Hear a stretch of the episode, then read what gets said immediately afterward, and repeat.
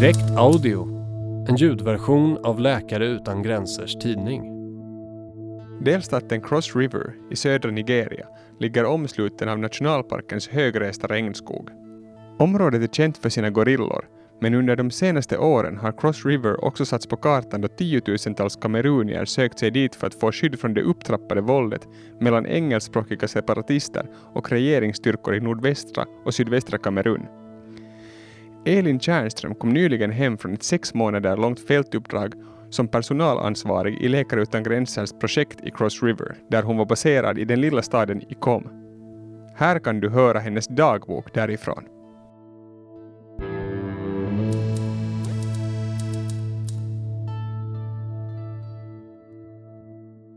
–17 december. Have a fun ride and welcome to the real MSF experience, säger min kollega och skrattar lite när han stänger dörrarna om oss i pickupen.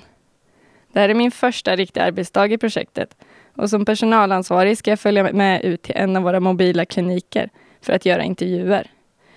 Jag är såklart lite nervös, som man är på sin första dag på jobbet, men tänker lite naivt så här i efterhand att jag kan läsa igenom materialet om rollen och intervjufrågorna på vägen. Bilen vi åker i är fullpackad. Förutom sex personer har vi med oss två stora boxar med mediciner, utrustning, dricksvatten och stolar. En halvtimme in i bilresan svänger vi av på en väg som, om jag ska vara ärlig, mer liknar en lerig stig rakt in i regnskogen. Trots att vår chaufför Chax är erfaren så kränger bilen fram och tillbaka och det gäller att hålla i sig rejält. Motorcyklar lastade med plankor och enorma klasar med bananer kör förbi i rasande fart. Vi kommer fram till en bil som fastnat i leran och måste då köra upp i regnskogen för att komma förbi. Ungefär vid den här tidpunkten rycker en av sjuksköterskorna åt sig en hink. Hon har blivit rejält åksjuk och vi får hålla i hennes hår medan vi fortsätter guppa fram. Efter två och en halv timmar i bilen känner jag mig väldigt lättad när regnskogen öppnar upp sig och vi kommer fram till den lilla byn Bashu vid gränsen till Kamerun. Vi tar med oss varsin stol och får ett litet rum att göra intervjuerna i. Personerna vi intervjuar imponerar djupt på mig. De är sjuksköterskor, lärare, har examen i engelska och franska och kan berätta mer om Läkare utan gränser än vad jag själv kan. Flera av dem är kamerunier som lyckats ta sig över gränsen till Nigeria och nu vill de arbeta för Läkare utan gränser för att kunna hjälpa andra. När sjukvårdsteamet träffat alla som kommit till kliniken för dagen är det dags att sätta sig i bilen och åka de två och en halv timmarna tillbaka genom skogen. Resan går lite bättre denna gång. Det enda hindret är en palm som fallit ner över vägen. Vi har tur. Vår läkare Sam är tillräckligt lång för att lyfta upp trädet så pass högt att vi kan passera under. Jag kommer tillbaka till Ikom skakig och berörd, men imponerad. Både av de personer som vi mött, men också av teamet på plats, som gör resor som denna dagligen för att kunna nå ut till våra patienter. 1 februari. Jag får kisa när jag går in genom dörren. I kontrast till den stekande solen utanför är det mörkt i den stora hallen. Det är människor överallt och ljudnivån är först lite överväldigande. Vi har kommit fram till huvudbyggnaden i bosättningen Adagom.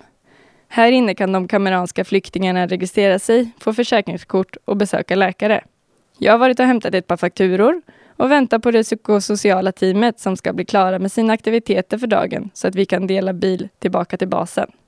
I ett hörn av byggnaden möter jag våra psykosociala rådgivare Pauline och Emanuel som under morgonen har haft individuella samtal med patienter.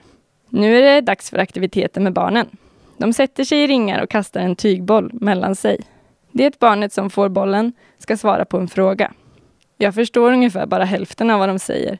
I Nigeria pratar man oftast en version av engelska som kallas pidgin. Vad jag däremot kan urskönja är hur Pauline och Emma väldigt snabbt lyckas skaffa barnens förtroende. Barnen ska nu svara på vad de vill bli när de blir stora och svaren skiljer sig inte så mycket från vad barn drömmer om i Sverige. Många vill bli läkare, några ingenjörer, en vill bli bonde och odla jordgubbar och en vill bli fotbollsstjärna. Jag är glad att jag får ta del av denna stund och hoppas av hela mitt hjärta att barnen inte ska behöva bo i ett flyktingläger under stora delar av sitt liv, utan att de kan få möjlighet att uppfylla sina drömmar. 9 maj. Det har varit en intensiv månad på kontoret. Vi har rekryterat fem nya anställda, hållit introduktionsutbildningar och skickat in vår senaste budgetrevidering. Tidigt i morse åkte jag och vår koordinator Corinne ut till byn Danare. Hon skulle träffa några av byns ledare för att samtala om våra vårdaktiviteter vi har där. Och jag skulle betala ut löner och prata med våra anställda. Just idag var även vår vatten och sanitetsexpert John på plats för att göra underhåll av latriner och vår logistikansvariga Ahmed som skulle möta en av våra leverantörer som snickrat möbler till den lilla vårdcentralen. Såklart var även vårt sjukvårdsteam där, bestående av sjuksköterskor, barnmorskor och läkare. Vi var en hel trupp och det var full rulle överallt. Det är så fantastiskt att se hur alla bidrar med sin del och arbetar tillsammans för att ge vård till både flyktingar och den nigerianska befolkningen. Under en dag tar teamet vanligen emot över 100 patienter. Dessutom har vi fantastiskt roligt ihop. 15 maj. Nu är jag hemma efter ännu en dag i fält. Denna gång åkte vi till det lilla samhället Agbukim som ligger precis vid floden Cross Rivers kant. Just Agbukim ligger mig varmt om hjärtat. Byn är inbäddad i grönska och i utkanten finns det stora majestätiska vattenfall. Agbukim är en av många byar vid gränsen till Kamerun dit människor tagit flykt och nu bor de här sida vid sida med den nigerianska befolkningen. Vid vårdcentralen rådde febril aktivitet idag. Det var som vanligt fullsatt med folk och när vi anlände hade personalen en tuff uppgift att dela ut kölappar till de som väntade, där de med störst behov ska få vård först. Medan patienterna väntade pratade våra anställda med dem hur de ska skydda sig mot malaria, en sjukdom som är väldigt utbredd i Cross River. Trots att jag själv inte har någon sjukvårdsutbildning var det lätt att se att bland de väntade fanns det flertalet malariafall. Ofta är det små barn med hög feber och matt blick. Då är det i alla fall skönt att veta att de kommer få behandling. Idag var det troligen mitt sista besök i Agbukim. Det är nu bara ett par veckor kvar på mitt uppdrag i Cross River. Jag försökte inte ha så mycket förväntningar på min tid innan uppdraget, men jag kan ändå säga att allting har överträffats.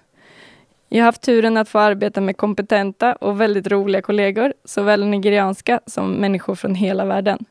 Jag har lärt mig otroligt mycket. Allt ifrån hur man hanterar de nigerianska trögrörliga administrativa systemen till att prata lite pidgin engelska, men också om hur det är att arbeta i fält. Många tårar har redan rullat och fler kommer det nog bli, men i det sorgliga är jag tacksam över min tid här. Den här artikeln ingick i Läkare utan gränsers tidning Direkt, nummer 3 2019. Artikeln är skriven och uppläst av Elin Tjärnström. Du hittar fler inläsningar om du söker på direkt audio på plattformarna Soundcloud, iTunes, Acast, TuneIn med mera. Du kan ladda ned pdf-tidningen till din dator eller surfplatta på vår hemsida www.lakareutangranser.se. Sök på direkt så hittar du hela vårt tidningsarkiv där. Tack till Bjarki Kaikomo för musiken. Ansvarig utgivare är Oliver Schultz.